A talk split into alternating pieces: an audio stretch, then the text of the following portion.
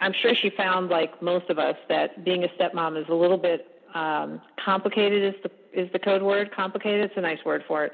And she had she was lucky enough to have other stepmom girlfriends, and so they started to get together like every month to have what I'm I'm just assuming was a major happy hour, and they did that for ten years, and then finally I assume finally got it together and said, wait a minute, we need to put all this stuff down because if we're feeling like this, the rest of us is feeling like this, which is we all know that.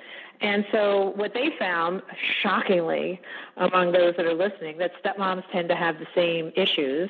Uh, my favorite one passive husbands, disrespectful stepchildren, evil exes, greedy lawyers, and I like this nosy family interlopers. I don't think we have to elaborate. And we also know how many step families form every day, which is uh, estimated to be about 1,300 a day. So it's amazing that um, relative to that number, there's so few of us talking about it, right? All right, Kendall, here we go.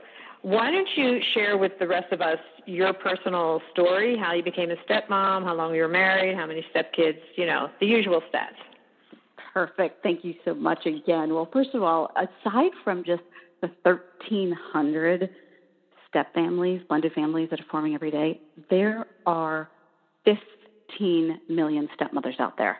So oh, yeah. we're a huge group. It's unbelievable how many stepmothers are out there, but yet we're relegated to the worst role in D- Disney comes out with. Think about right. it. Cinderella and Snow White. So when we started this, our group, so I've been a stepmother for over 20 years. Mm-hmm. All those years ago, you couldn't even say the word stepmother. It wasn't even talked about. You right. were literally isolated in the corner of a room. So, as becoming a stepmother with children as, as, toddlers and then becoming a biological mother a year later, there was mm-hmm. just no place to turn from a standpoint of other people that I could talk to. And over time, I met a group of friends who had children and stepchildren, and our common thread was the fact that we were stepmothers. And we started to get together on a regular basis just helping one another, laughing together, crying at times, asking each other, how do you deal with certain challenges? And we, in essence, formed our own group because there wasn't a stepmoms group out there, and there still really aren't. There are books, very good books that we all learn from, but there was no guide, no like real girlfriend guide that's in the trenches that are down there slugging it out day in, day out with the highs, the lows, the happies, and the sads. And we ultimately would get together, talk about what's the latest book out there about stepmoms. We would go to the, our local bookstores, and there wouldn't be anything. And one time, after many margaritas, we literally turned over placemat, cocktail napkins, and said, "Hey, wouldn't it have been great to know a lot of these things that we talk about day in day out with each other ahead of time before we became stepmothers. And we turned over the placemat and literally started writing down notes, things that were common to all of us. And here it is, 15 years later. It's actually surreal to have the book in my hand that mm. we brought it out. And the rave right. reviews have been fantastic. Yeah, it's it's well done. Um, and you know, um, how many stepchildren do you have? Two. I have two stepchildren in their twenties. Okay. And, and one uh, bio kids. One bio daughter. Oh, right, got it. Okay. So yeah, we've both been at it a long time. Um, you know what? Um, what I liked about the book was it's very, I, in my opinion, fact based, or at least opinion based in the fact that it gets right to the point. And um, the one thing that I found that was interesting was that you started the book off right from the get go talking about money, which I really, really appreciate. Um, even in my book, I, I don't think I did money till like the mid to the toward the end, and I think it was brilliant to start off with money. And I wondered, um, why don't you start with that subject first? I was just curious. Well, even in day to day households, families, mm-hmm. couples fight about money. And when mm-hmm. you add in a different factor, a blended factor, that really becomes even so much more monumental in terms of how often you have that discussion about money. So we thought, why wait? Let's just get it out there. Talk about money up front because when you're coming into a relationship with somebody who has children and from a previous relationship and a family, money is going to be sent out the door to the other family, whether it's child support, whether it's through alimony, and knowing that ahead of time, knowing what those dollar amounts are, mm-hmm. will really help you from fighting about money down the road because it is what it is. It is in print. It is a court signed document that they're responsible for paying. So it helps you as a stepmother to know, okay, what are the financials going to be that you have to work with within your household? And one of the other things that you said that I think is critical too is to actually read the divorce decree because um, I'm sure you've had this in your group. I have it in my practice all the time. A lot of times those divorce decrees are pretty loosey goosey, in my opinion. So it may say like things like, you know, you know, sort of paying for quote the extras. Do you know what I'm talking about? Like so. Oh, absolutely. yeah. You may have let's just like you know your child support might be a thousand dollars a month, whatever it is. But then it says things like you'll pay half of camp, you'll pay half of you know all of college, you'll pay half of college, you owe them a car, or you don't, or even if it's not written, to have a conversation about you know what does that really look like. Do you agree? Are, oh, I agree one thousand percent. There are so many gray areas. Oh my gosh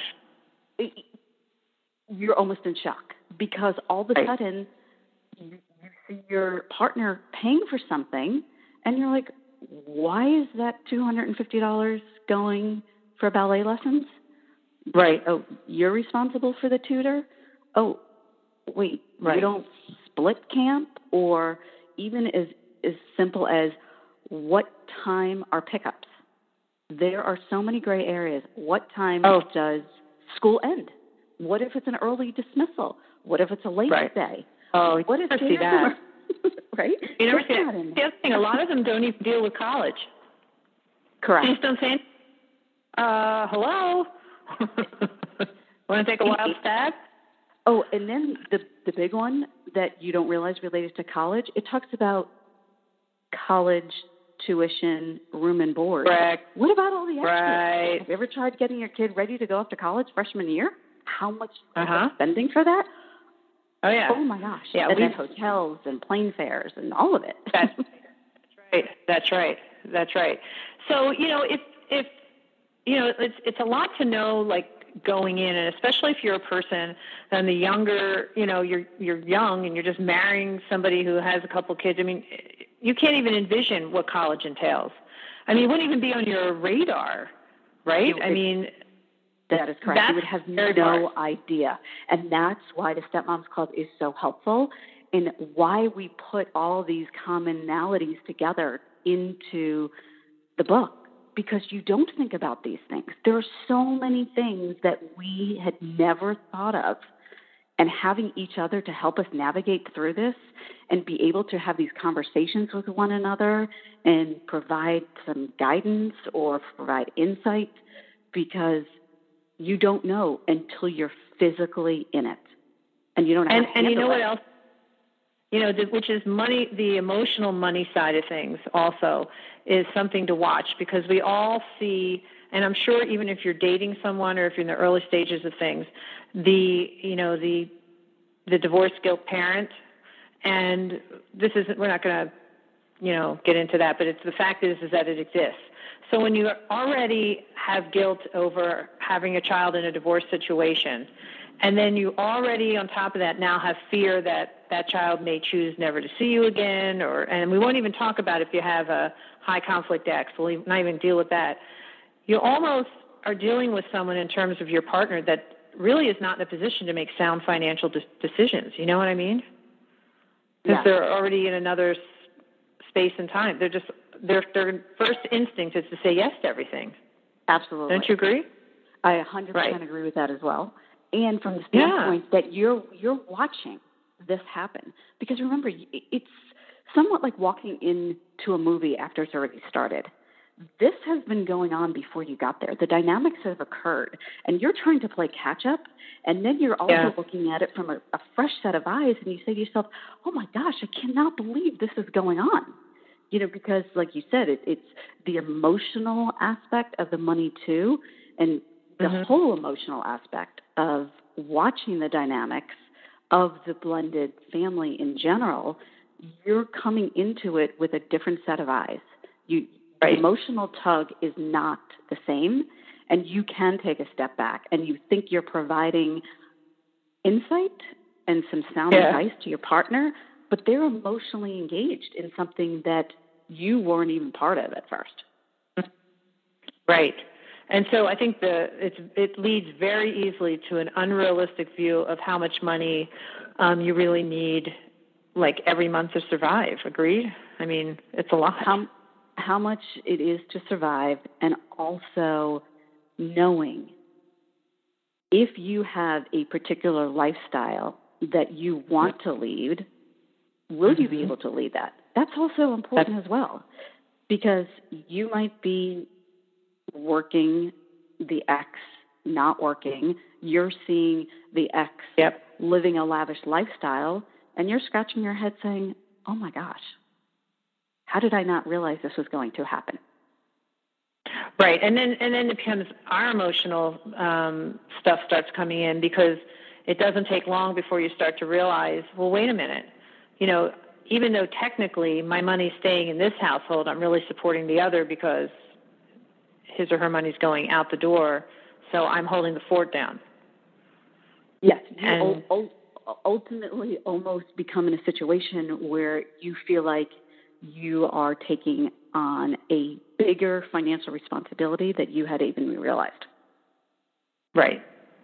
Right. And I'm not sure, I mean, I think I think your point is well, I'm not really sure that there's a easy solution to it, but you know, you know, buyer beware, I guess, going into it and that's you're really talking about, right? Is really knowledge understand is, knowledge is power, right? Exactly. That is exactly it. Yeah. So there was something else you talked about, which is one of my huge pet peeves. So glad my husband's not here. um, if this drives me up a wall, I almost want to make you scream it to, through the rooftops, but let's go through it. Please explain about, we'll start with life insurance policies. Take it from here. okay.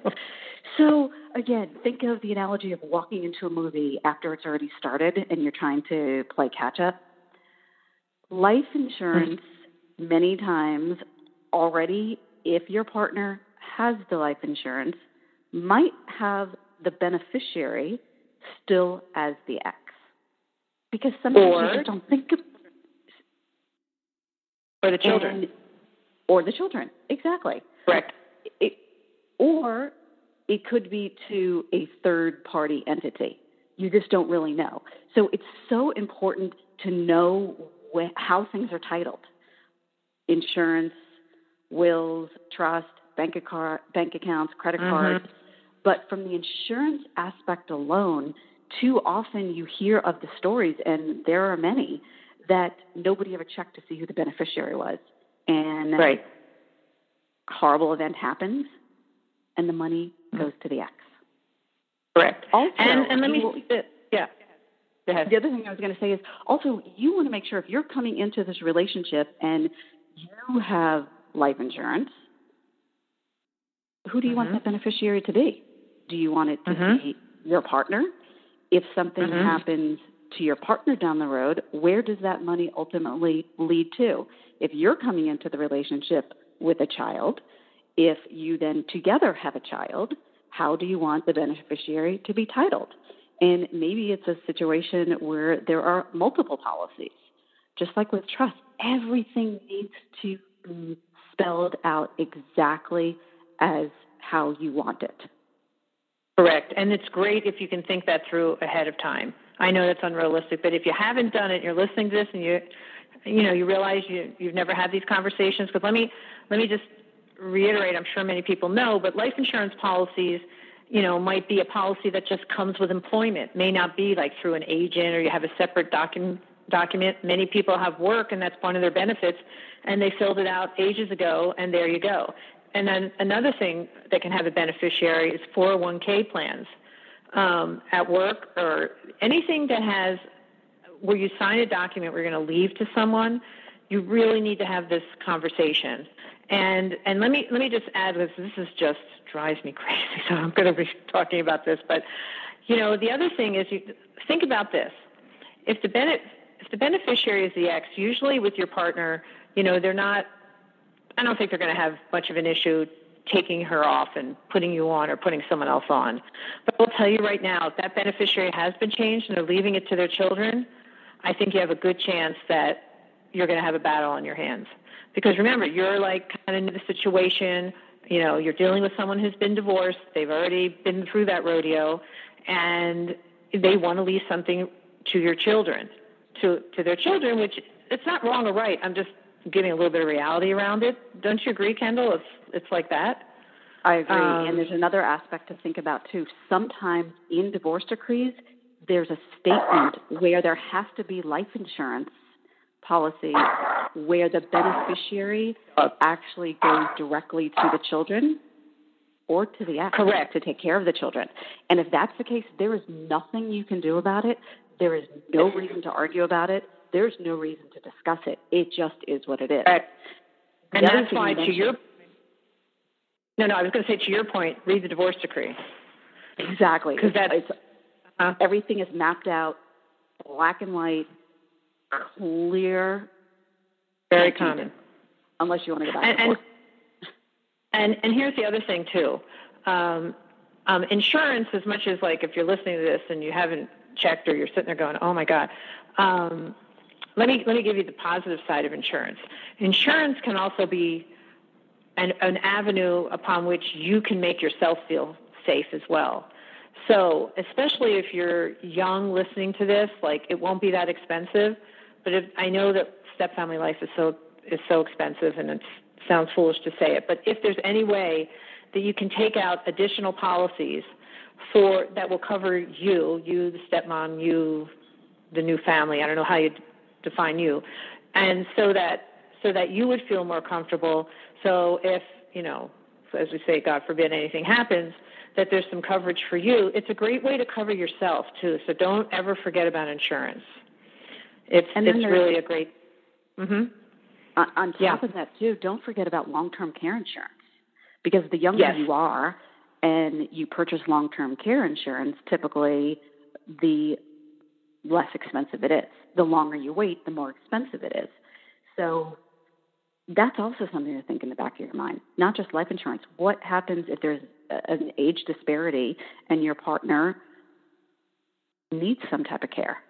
Are you now going to be and, fully responsible for that person's care if they go into some type of living facility? Or Having, on the flip side, what about our care? Right? right.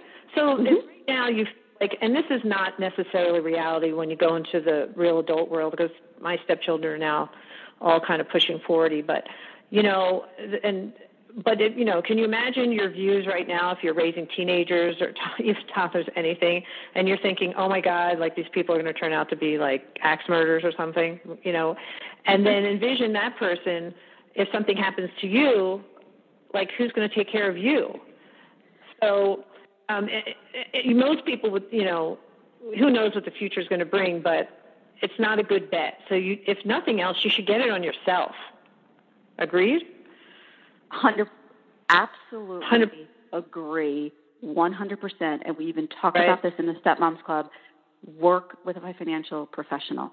There are so many avenues and aspects of even your IRA account. I mean, if you were an individual mm-hmm. who was at one job, you had a 401k and you left it there or rolled it to an IRA account and or your partner had it from a previous relationship, you still don't know who the beneficiary is. You might right. have forgotten about it.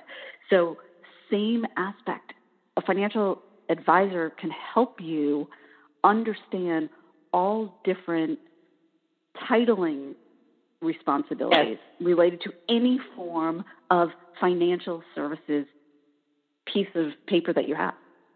Right. And the other thing too is that what's really I, I advise all my clients who come to me with money matters, if there's any way to get a third party, it will make things so much easier. First of all, uh, you know, and don't get disheartened if sometimes it's just like finding a therapist or anything.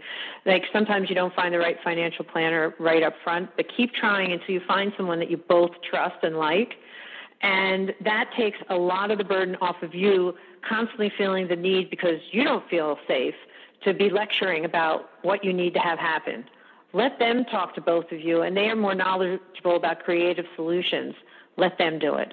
It's it's so important. Especially in this ch- changing environment, rules and regulations change all the time.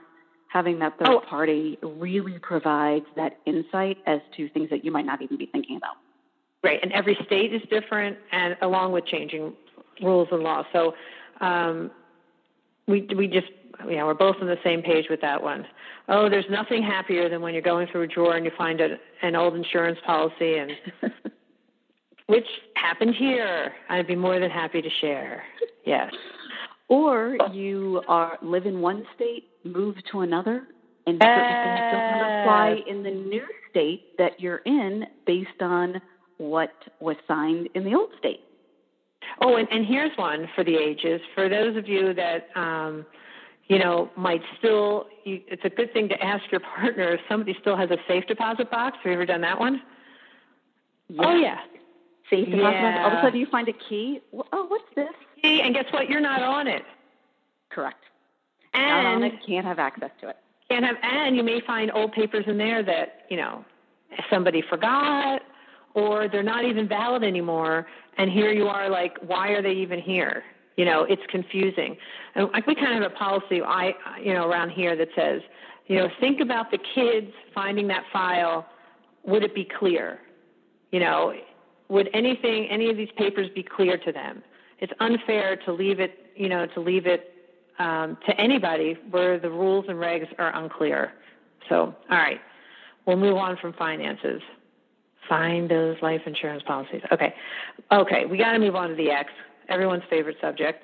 Um, yeah, and you had some really, I thought, um, great views and maybe even a little bit of a few different views about communicating with the ex. Um, you know, that's a very common question that comes up, you know, on the websites, et cetera, et cetera, is, you know, should I communicate with her? Should I go to coffee with her? Should I, you know, so I'll let you take this one.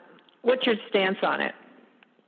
First, we really, really feel strongly that if you try to focus on the child and let that be your guide,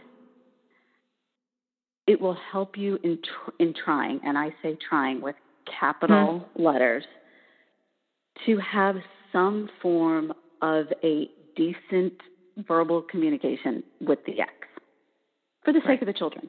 You don't have to be friends.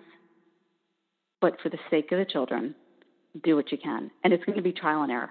You, there are going to be situations where you can get along and you can be civil, and then there are situations that we've heard, all of us, that there mm-hmm. is just no way, no how that will ever happen.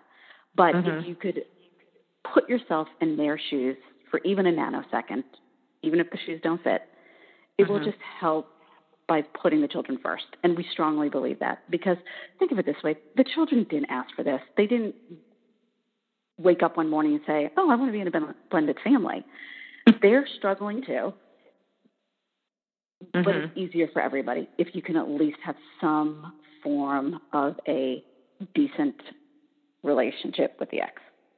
And especially um, if you're in written communication or texting, um, talking in terms of what's best for the children, not in a lecturing way, but um, I often find it's also best, you know, like in a way where you still, even if you know, regardless of what you're thinking in your head, put that aside. Speak to her in a respectful tone, and and write in a respectful tone. Always kind of deferring, but you know what I mean. Like, what you know? I was thinking. What do you think? You know. Oh, always that open question communication, trying to engage and get their opinion as well, so as opposed to dictating, because I think that will feel more welcoming to the ex. I mean, we writing the letter from the standpoint of you know, the ex to the stepmom and the stepmom to the ex. We're really trying to help stepmothers mm-hmm. understand what it's like to be the bio mom in that mm-hmm. situation. Mm-hmm. And if you can be in the form of a question when you're asking, whether it's email or texting, or even when you're with the ex and the children are involved and watching, because they're always watching. What is amazing to me is how often that people don't realize these children are watching every move you make. And by keeping their best interest at heart, as hard as it is, and it's really mm-hmm. hard because we've had a lot of margaritas and alcohol over it. I bet. It does help the situation. But there's no one right answer. It's through trial and error. Mm-hmm. And I know you talked about like cases where you, you know, a stepmom may reach the conclusion and the mom that there will be no relationship between the two women. Um, what's your position on that? Be cordial. That's all you can ask for. If nothing right. else, if if the two of you have come to the conclusion, maybe that's not what you wanted it to be, but if the conclusion has been had that you will never get along, okay, don't be friends. It happens in right. every family. It happens in non-blended families. Right. Sometimes you're just not going to get along. But if and, you just be cordial for the sake of the kids, then you're ahead of the game. And I loved the expression. I had a different one. Um, I used to call it "I have my divorce, you have yours." You know, plain don't meet kind of thing. You called it his monkey, his circus. Why don't you expand on that for everyone so that they're clear? so it's a little bit of not my monkey, not my circus. Right. There are times when literally you want to bang your head against the wall and you realize, oh my gosh, there is absolutely nothing whatsoever I can do in this situation. And so instead of banging your head against the wall, you literally take a step back and you realize that it's healthier for me as the stepmother to really let it go and know that this is not my circus. This monkey doesn't belong to me. Right. And no matter what I do, I can't get the circus to continue. Right. In and way you know, that I wanted to. Yeah, and and you know, I don't know. Um, this syndrome I find happens a lot. That um, and maybe it's only the stepmoms I meet, but it tends to be like a lot of stepmoms are might be a little type A, and we we maybe command and control, or we have we think we have a lot of great ideas, you know, and things like that. And um, um, and our partners like love that about us theoretically in theory and then figure that we'll do the talking. You know we'll do all the talking to the ex we'll do all the arranging. We'll do it all. And before you know it because you tend to like that kind of thing next thing you know you're handling way too much than you should be. Don't right, fall for putting, it right you're putting way too much on your plate. And you realize if I don't bang my head against the wall, then my head won't hurt. So yeah, and then putting all this on your plate, stop. I mean, we're our own worst enemies at times as stepmothers because we're trying to be everything to everyone and do everything. Right. And and the other yeah, and the other thing is that um, um, is that we you know, it's almost like our natural tendency to kind of take charge, if you will, if we tend to be that those kinds of people. And then when you start realizing that you're doing too much and you start explaining it to your partner and saying, no, you need to handle this, they'll get pissed at you. Why? Because they're afraid. They're afraid of the ex. They're afraid of, of losing their children. They don't. They don't want to do it. So you have to keep repeating the mantra. Whatever I, you know, whatever it's your monkey, your divorce you know, short mantras like that to remember, nope, uh-uh, this is yours. And coming so up with a mantra helps you. It really does. does.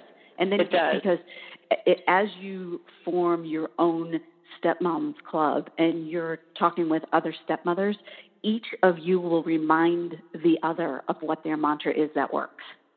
because right. sometimes you need your girlfriend to reel you back in and give you that little reality check. Right. And and the other thing too is, you know, this is circling back a little bit about having no relationship um, if that's what's best for your family with the ex and you know, as women, you know, what's our main purpose in life is to bond with other people and to be friends with people. That's just part of our anthropological background. So it's hard to, you know, to hear those words have no relationship or to have one that may not be the most positive in the world. That causes us a lot of angst because we're not, it feels like we're not belonging. So another mantra could be, it's okay to have no relationship. I mean, you don't have a relationship with every woman on the planet. So it's okay not to have a relationship. It so, is absolutely okay and and not feel guilty about that. No. That's something we hear so often. I feel badly. I feel guilty. I don't know yeah. why we can't get along. Well, sticks and stones. Okay, it's whatever. It you're just not, and it's okay right. to have it be that way. And do not beat yourself up over it. Oh no, no, We're, no. Absolutely. It's just a new way of thinking. You're not friends with every single person on the planet. Why, you know, why would you even think that you should be? So it's just something that's ingrained in women's heads from the beginning. Um, but it's you know, moving- hard to let go. It, it really is. And that's something we have found as we've talked and worked with other stepmothers and had them come in our club and they've moved away and all these conversations is right. knowing and feeling it is okay. Right. Absolutely. It's okay. It's absolutely okay. Say, um, and so when um, stepchildren come home and tell you that their mom, uh, their mommy hates you and I hate you, you know, one of the common, speaking of a mantra, my mommy hates you and I hate you. How do you think you should respond to that one? Because it comes up all the time. It comes up very often. And uh, the answer should be what works for you. I'm sorry your mommy feels that way. Mm-hmm. I love you. I am here for you. Just knowing that that at some point can come up and having a ready response that works yes. for you is what is so important. And that's why we say these things will come up. We just don't know when they're going to come up. But don't get caught flat footed like so many of us did. And even if you're at a point where you don't love your stepchildren or it's still so new, it's okay to say, I'm sorry you feel that way. I am mm-hmm. here for you. Exactly right. Yeah, and if you're from the South, this is where bless your heart could work too. bless your heart. And here's another common one feeling major anxiety whenever you see the ex or even if you hear about her and you especially when you have to go to an event where you know she's going to be there and you're just overcome with anxiety. What would the group say to that? We hear this one so yep. often because there could be times that you will see the ex maybe five days during the week. It could be school events athletic events, things that are happening on the weekend, play dates, you name it, you can see your partner's ex that often in a week. Mm-hmm. And you have to disengage. Come up with a mantra in your head, like we talked, not my monkey, not my circus, or just work on what's going to be good for yourself. And maybe it's not being there. Respectfully decline an invitation that's another one because yeah, you, if you right. are someone who is so upset or there is so much anxiety or there is so much conflict, then bow out gracefully. It gets back to you don't have to be everywhere and do everything for everyone. That's okay. Exactly. That's okay, right? And that's another one that's in our heads. Got to be at everything. And why are we doing it? Um, maybe maybe we think we're doing it to show our partners that we love them. And that's the other part. The partner will be pushing you to be there because they've got the fantasy in their heads that it's going to be this big, happy family. And that means being at everything. And you, you know, that somehow that's a symbol that you don't love or care for the children. So that's an old one not to fall for. And, you know, you use the word disengagement. Um, that's a buzz term, kind of. Uh, it means a thousand different things in stepmom land. What does it mean to to to you?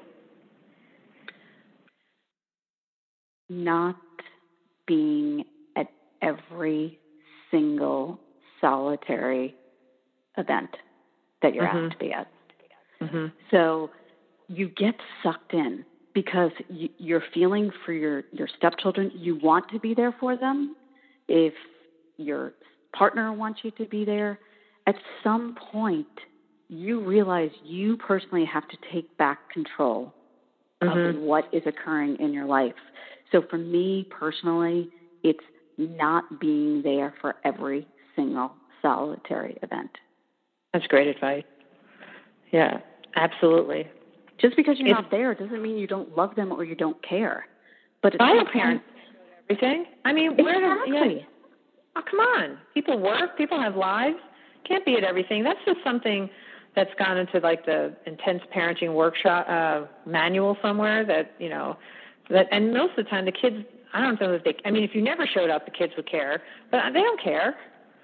You know, well, you're not really. You need to clear your head sometimes as well, and if, because it overwhelms you. Right. Your and if, schedule at times is not owned by yourself, and sometimes you just need that your alone time.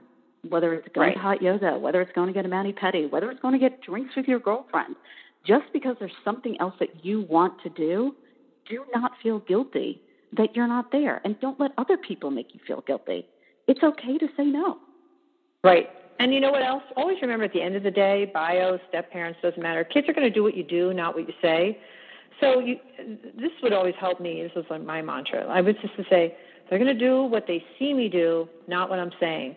Do I really want all these kids to see me like doing every, going to everything and feeling that they have to be at everything? Do I really want to show the kids that I do nothing for myself, that I have no friends? No, you want to show them you have friends, you have hobbies, you have a life, you have a career, whatever those things are. That's the, you know, you're really parenting by not going. And that's why we talk a lot in the book about don't lose yourself. Too right. often, people forget their own hobbies. They're so focused on running around and doing things for others that they don't stay in touch with their friends or they're not doing the activities that they had done before. And they're losing a little bit of who they are. And then all of a sudden you wake up one day and you turn around and you almost don't see who you're looking at in the mirror. And you know what? If you if you feel that way and you're listening to that right now, step number one, find a girlfriend you love or more than one and start making a once a month date like these women did. You start there. It's happy hour, oh yes. And we're not it coming home happy for hour. and we're not coming home time of the day.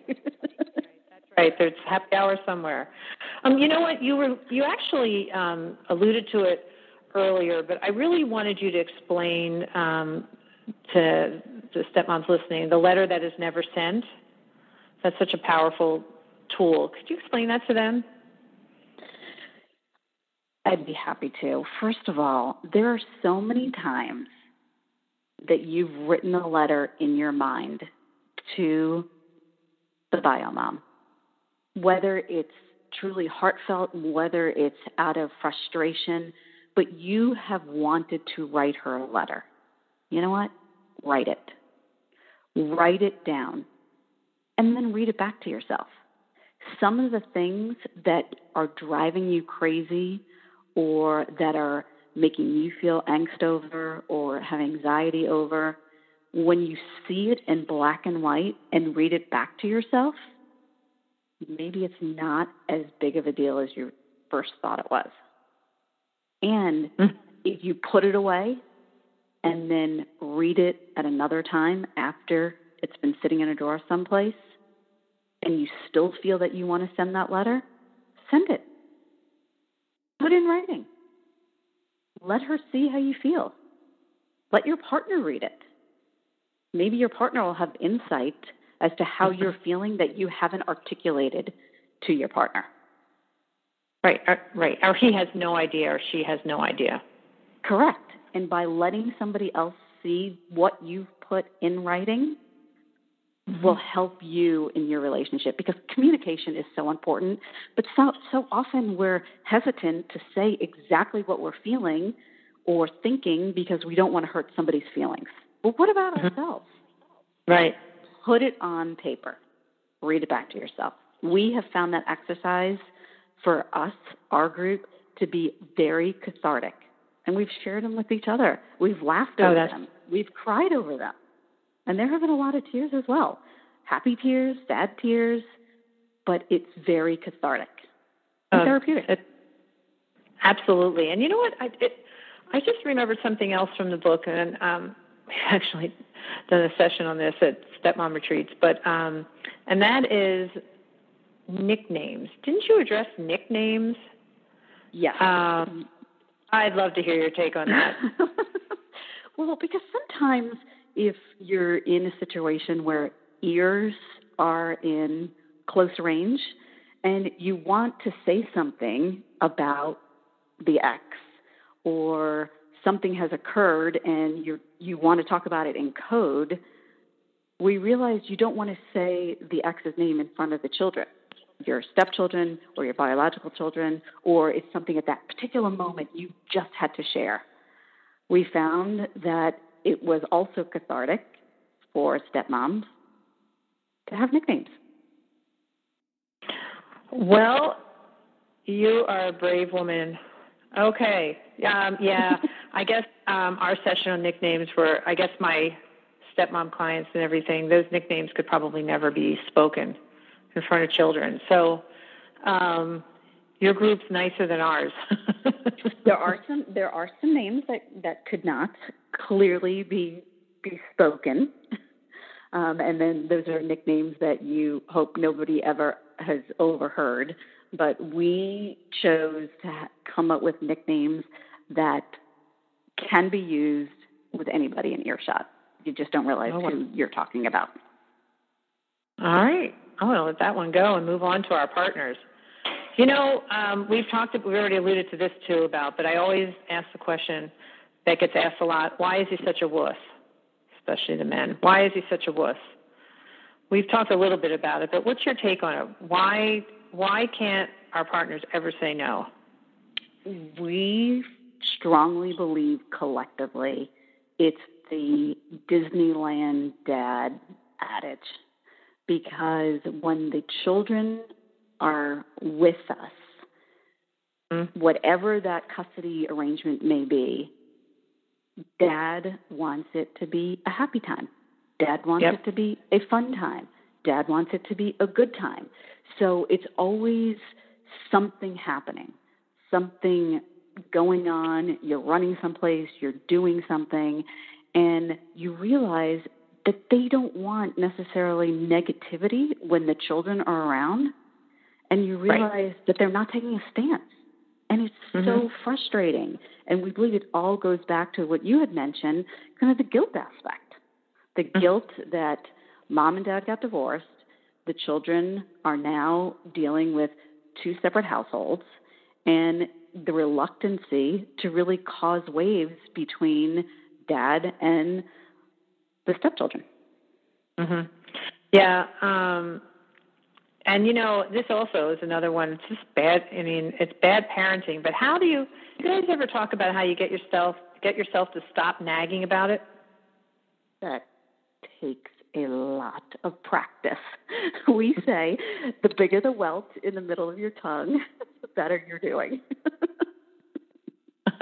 because because because nagging. I mean, you, you as women, the dog on the bone theory. You know, there's something that is really gnawing at you, and you just want to keep talking about it. And you think that if you just keep talking about it over and over again, something will change. And guess what? It doesn't change. So it, it goes back to stop banging your head against the wall, let it go, really let it go, know that it's not going to change, and move on. So, so much of our get togethers was about, you know, helping ourselves, helping mm-hmm. ourselves mm-hmm. know when to let go Right. And that right. well, because it's, middle your time. It's bad for us mentally and, and physically. And it's terrible for the relationship. But sometimes I think that like this notion of a man being a wuss or being it, it equates to this notion of, of being weak and then we think less of him. Does that ring a bell? Conversation? No, it, it, it absolutely does ring a bell. Or the flip side of it is they act one way to the ex and they act another way to you as the stepmother. That's also Right. kind of a buzzkill Oh. in a relationship, right? Why why are you like a wallflower in one situation and you have no problem coming straight at me? Why can't you Right. use that angst or that feeling that you're really not feeling towards me, but you're sending it my way because of the angst and the frustration you have with your ex? Well, take it that direction. We Right. talk about that often. It's like Oh, I know. It's, it's like the dodging bullets. It's like, whoa, I didn't see that one coming. That wasn't for me. You know. It's it's I used to call it like the phone theory. So like no matter what was going on, you know, something we're having not between us, or just an issue in general. You just came home from work, whatever it is, right? And this it really is a lovely thing. So I'm not judging it, but you know, every, anytime a kid would call, we could be in the middle, like, you know what? Oh, I love it. Hi, honey. Hi, honey. You know, and then you're like, wait a minute, I, I, I'm honey. you know, it's like no matter, you know, you become just like different person. I know exactly you- what you're talking. Yeah, and then you look at them and say, "Is this the same person I was just talking to Right. three seconds ago?" Hi, honey. Yeah. Mhm. Yeah. How's no kidding. And you know what? Yeah. we get the low tones. Everyone else is getting the high, the high octaves. Um, you know, um, you spoke, um, uh, all of you spoke um, a bit in the book about house rules, and I wondered if you would address that. This one comes up so regularly. There's two aspects of of, of household rules that I think is so important. Number one is focus on what you can control, which meaning in your household, you could have your rules. If those Right. rules don't apply at the exes, okay, let it go. Mm-hmm. But in your house, set the rules collectively. Open communication. Are there going to be chores? Are there not going to be chores? Do the kids make the bed every day? Do they not make the bed every day? Come up with your rules that you want in your house with your partner and discuss it with the kids. Right. Most kids don't like doing chores. We know that. Adults don't like doing chores, but you know what? We've got to do it. Some chores kids hate doing less than others. Let them choose what they want their chore to be. But you know Mhm. what? In every situation, there has to be a consequence when it's not met, whatever that rule is. In your home, don't control or try to control what's happening outside of your home because you'll lose that battle. And but Oh, yeah. making sure that your partner has your back. We talk about this over and over again. He Mhm. or she has to have your back. If the rule is nobody gets up from the dinner table without clearing their table and bringing it, their plates to the sink, rules need to be enforced, whatever Right. that may be. No phones at the dinner table. Somebody brings the phone to the dinner table. What's the consequence? Do you take the Right. phone out of their hand? Make a rule that works and stick with it. Does uh, and what what happens? And I can hear all the stepmoms yelling, "Yeah, nice to hear that," but what if he doesn't follow through? Well, that's where it becomes a challenge. If he doesn't follow through, what is your responsibility for having the Mhm. consequence? And will he have your back? Because sometimes we find that they just don't want to provide that punishment, but they know it should be needed. And if you're the one who's taking that phone away from the dinner table, you're the one who gets to give the phone back after they've done whatever needs to be done. Good rule. Yep. Yeah, you know, because I think that's a real common one. No, we don't want to be the bad guys either. Um, Nobody wants to be the bad guys. Somebody has Right. to be. Somebody, I mean, there needs to be rules that should be followed, and if not, consequences. You want these children to grow up to be healthy, flourishing individuals. And just no rules whatsoever, will that help them get there? We don't think so. Well, I, I think that most, uh, at least it seems like the stepmoms that I talk to, they all know this, and they're usually in this position where, yeah, you know, there there is supposed to be a rules that the two of you agreed upon as a partnership, but then when it comes time to carrying through, you know, it doesn't happen, or all of a sudden it becomes our fault, you know, for their partners because they don't want to really um, execute the rules. So I think this is this is one of those, and you and I don't know if you agree with this. This is where therapy or having a third party again, if you any way you can get a third party, this is where it's really helpful. Third party you both like and trust, and to to explain the impact on parenting and the children's future and these things, because this is another doom loop that we can fall into. Agreed? Agreed. We talk about this in the Stepmoms Club a lot. Yeah. That yeah. reach out. There is a point in time where the two of you are not communicating well, you're not on the same page, and we highly recommend highly counseling. absolutely, absolutely, absolutely. I think it's insane to do this without help. I really do. Well, just, and just, everybody who does get help, it's helpful. It oh, changes oh, the dynamic. It it is a breath of fresh air. Right. So, yeah, like like think about it like this: you get to an impasse.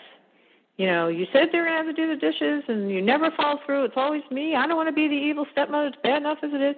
And then, but instead of doing that, you can go. You know what? Impasse. I'll call when you're free. Let's go see so and so. Right. There you go. End of end of conversation. End of debilitating. Um, you know, because you, your relationship mm-hmm. needs to flourish as well, and mm-hmm. all these conflicts doesn't help the relationship. That's why we talk we talk about the fact it's important to have a date night, a weekly date night, to focus oh. on the two of you, because you lose the reason why you fell passionately and madly in love somewhere down the road when all this is muddling the waters. Right. And we talk about date night, we talk about sticking with it, whatever it is you do. Take a walk, go to a museum, go to a movie, go to dinner, grab a drink. And the rule date night? Rule date night is no talking about the ex, no talking Absolutely. about the kids. You focus right. on yourself. You work on your relationship. Relationships take work commit to it because you can end up down a rabbit hole. Yep. Yep. No talking about the ex or the or the kids. That's that's the other thing that that creeps up on you, right? That you find that that's all you're ever talking about. Oh, it's um, a conversation all the time. It, it could be something small, it could be something big, but what uh, you could talk about the the sky is blue today, and before you know it, you're in an all deep conversation about the ex, and you don't even know how you got there. No kidding. You know, we're already starting to creep into some of like um I, I made a bunch of notes and one of the next things I was was my note was that the your partner's fantasy that we're going to be this perfect family and this children's going to adore us and you know vice versa and it's just, it's going to be as if the divorce never happened you know kind of fantasy. Does that ever come up in your conversations? Yes it comes up. How come it's not working as smoothly as we anticipated well, if you did exactly as they had hoped it would be, then you would have no problems. Right. But it, it, it's just not that easy. There are too mm-hmm. many day to day issues, conflicts, activities, expectations, you name it, that occur that take over what you expected or what he or she expected this blended family would look like. You think, oh, how, how hard could it be? Okay, it'll be easy. We're just going to be one happy family. Well, think of any couple, any family you know. Think of a non blended family. there are conflicts that come up all the time. Right. And that course doesn't go exactly as you had planned. But the way that you deal with it and the way you handle it yourself internally makes a difference. And that's right. why we provide this advice and insight and tips as to how to handle things because it's going to happen somewhere at some point. That pothole in the road's happening. And how you handle it makes a difference, especially if you're right. prepared. Right, absolutely. Um, and you know what? Th- this one, this is the classic uh, stepmom conversation. It always is this What is my role with the kids? Oh, so important. This is this is really important because if you haven't had that conversation with your partner, right. you could really get pulled into a trap. Because if you have one thought in your mind as to what your role is going to be and your partner has another, right. You're heading to conflict immediately. And that's why we say yeah, they, into it. They could easily be having this thought that, you know, perhaps they don't like their ex and they think that, you know, oh, they're horrible and everything. They may be thinking, great, I'll just find a replacement. They may not be consciously realizing it, but that could be going on. Not happening. We hear that where the partner thinks you are now the mom. When you're in the home, you're the mom. Cooking, right. cleaning, driving, you name it. Mm-hmm. But that's not what you thought you were going to be. Right, especially if you're stay at home and and your partner's working. Mm-hmm. That could be that could be an issue. Mm-hmm. Not only an issue, but it could be the detriment of your relationship. And so yep. we talk about the whole partner having your back and the communication, which obviously is important in, in any relationship.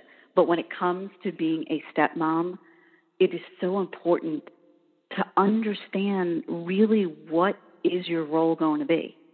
Not only the role itself, what are they going to call you? How are you going to be mm-hmm. introduced? I mean, you might have a thought in your mind, and then your partner has another thought, and then all of a sudden the children have another thought, or the child has right. another thought. And we talk about family time, like sitting down and having these conversations, knowing what you want to be called. You might not want to have any form of the word mom in your name. You just mm-hmm. might want to be called by your first name, but your partner mm-hmm. wants you to have the word mom in what they're calling you.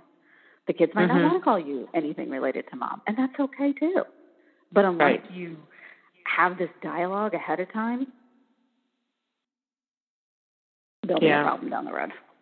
And we mm-hmm. really strongly talk, even amongst us. Yeah, how and if you quickly ha- did you have? How quickly did you have that conversation? And should you have had it sooner? Right. And if it's in the right kind of, you know, ex, to even share the conclusions from that meeting with the ex so that, you know, she can feel some relief because that's the other big fear. They're going to call her mom. I'm the only mom, you know, and just say, hey, this is this is what we're going to do it. How many times have you heard that one where like, you know, a stepmom comes into a family and the kids call her have mom in the title somewhere, and um, that can be a pretty emotional start where their bio mom's concerned. And and that's why thinking of putting yourself in the bio mom's shoes right. occasionally, it really does help. As much as you hate to admit it, it does help. Yeah, how would you feel? Right. Yeah. And that, and that brings up, speaking of being a mom, um, I know in your family you had it, probably other people are talking about it, handling your bio kids in relationship to your step kids, rules, etc. What came out of your conversations on that subject? Well, it's it, it's interesting. It, it kind of it has run the gamut um, from the perspective of how does it all work? How does it really work? And I'll, we talk a lot about it's okay. It is okay in your mind to feel differently, to act differently, it's okay. Mm-hmm. But to verbalize it with others who are not stepmoms, they're not going to get it. You know, they'll say, "Oh, how how hard is it? Oh, you're just blending a family together." Well, it's no, it's not easy. You know, what are names are they calling each other? Are they saying brother, sister, mm-hmm. you know, mm-hmm. halves? Again, all these conversations to be having with your partner prior to the situation arising. And right. it, it was through trial and error. We've all said it's through trial and error. Some things work, some things don't. You, you know, you right. pivot, you bob, you weave. You know, at the end of the day, we're all doing the best that we can. We really are. And we're right. trying to make everybody feel welcome and feel loved and doing it many times in high conflict environments. Exactly. And that leads us to the next logical subject that I was so glad to see in the book. I thought I was the only one that did it, calling I've hit the wall. uh, that week when we all wanted to give up. And let, let me just rephrase the moments, plural, that we all want just want to give up about the height of frustration. So I know you write about it. What what are your guys' advice about hitting the wall? It's liberating. I, we it is. find it very, very liberating. It is the moment when you realize it doesn't matter what you do, what you say, how you act, things are not going to change. And when we say hitting the wall, it's not I'm throwing in the towel. It's mm-hmm. I've hit the wall of trying to be everything to everyone. And you're taking back a little bit of who you are and not mm-hmm. just being that stepmom. And we say it's okay. I have had people in our stepmoms club group hit the wall way into the the beginning of the relationship. And I remember thinking, wow, okay, I don't I don't feel that way. I'm doing yeah. everything, I'm going everywhere, and I'm yeah. watching and she's happy as a lark. Not complaining, sipping her margaritas, having a good old time with a grin on her face. Until you hit that wall and you realize that it is liberating, you will feel like you're that hamster on the wheel. And then once you hit it, it is weight has been lifted from your shoulder and everything just looks a little different. You're still part of the family, you're still the stepmom, you're still engaging, but it doesn't get to you the way things used to. Right. Yeah, it's hard to envision if you're in another stage right now um, so that it doesn't get to you, but the day does come. It it just does. It, the day you know, comes, and you don't realize it. Sometimes it is at the strangest moment that it happens, and you just right. take a step back and say, "I got this." Okay. And then when exactly. it does happen, you wish you did it sooner. You so wish you like embrace that impact. right. Like definitely knock yourself out. Um, okay. So you know what? Here's the, the final question. I warned you I was going to ask it. So if you were forced to give one piece of advice, what would it be? Hmm. Ease into it. Ease into it. What? Lean into I it? say ease, ease into it with sorry. Not ease into it with knowledge. Right. Because knowledge is power. Knowing right. what you're getting into will truly help you navigate stepmotherhood. Don't It's great advice. It's great advice. Don't you wish it was easy? But I will tell you, um, I I really enjoyed this book, so I, I highly recommend it. I should probably um, get on Amazon and write a review for you, which I will do. And um, yeah, so it's Stepmoms. How to be a stepmom without your money, your mind, and your marriage by Kendall Rose. Um, it's worth a read. It's definitely worth a read. And, and buy it for for stepmom mm-hmm. and your family. There Absolutely. are 15 million stepmoms out there. Yeah, most of them are high. they got bags over their head. well, they should. We shouldn't be hiding about it. We should not no, be hiding about that we're a stepmother, especially in this day and age. Right. They are definitely fearful, for sure. But I appreciate your time so much. This has been just a delight, and we'll have to do it again. We'll just have Absolutely. to do it again in other parts of the, of the book. And um, I hope to meet you in person one day. I will send you an email about that. And again, I thank you so much for your time. And please say hi to all the other women in the club. I will. And invite invite me to a happy hour. I'm there. I would love to have you at one of our happy hours. Thank you so much, and I really do appreciate you having me on. Oh, thanks so much, Kendall. I'll talk to you soon. Bye bye.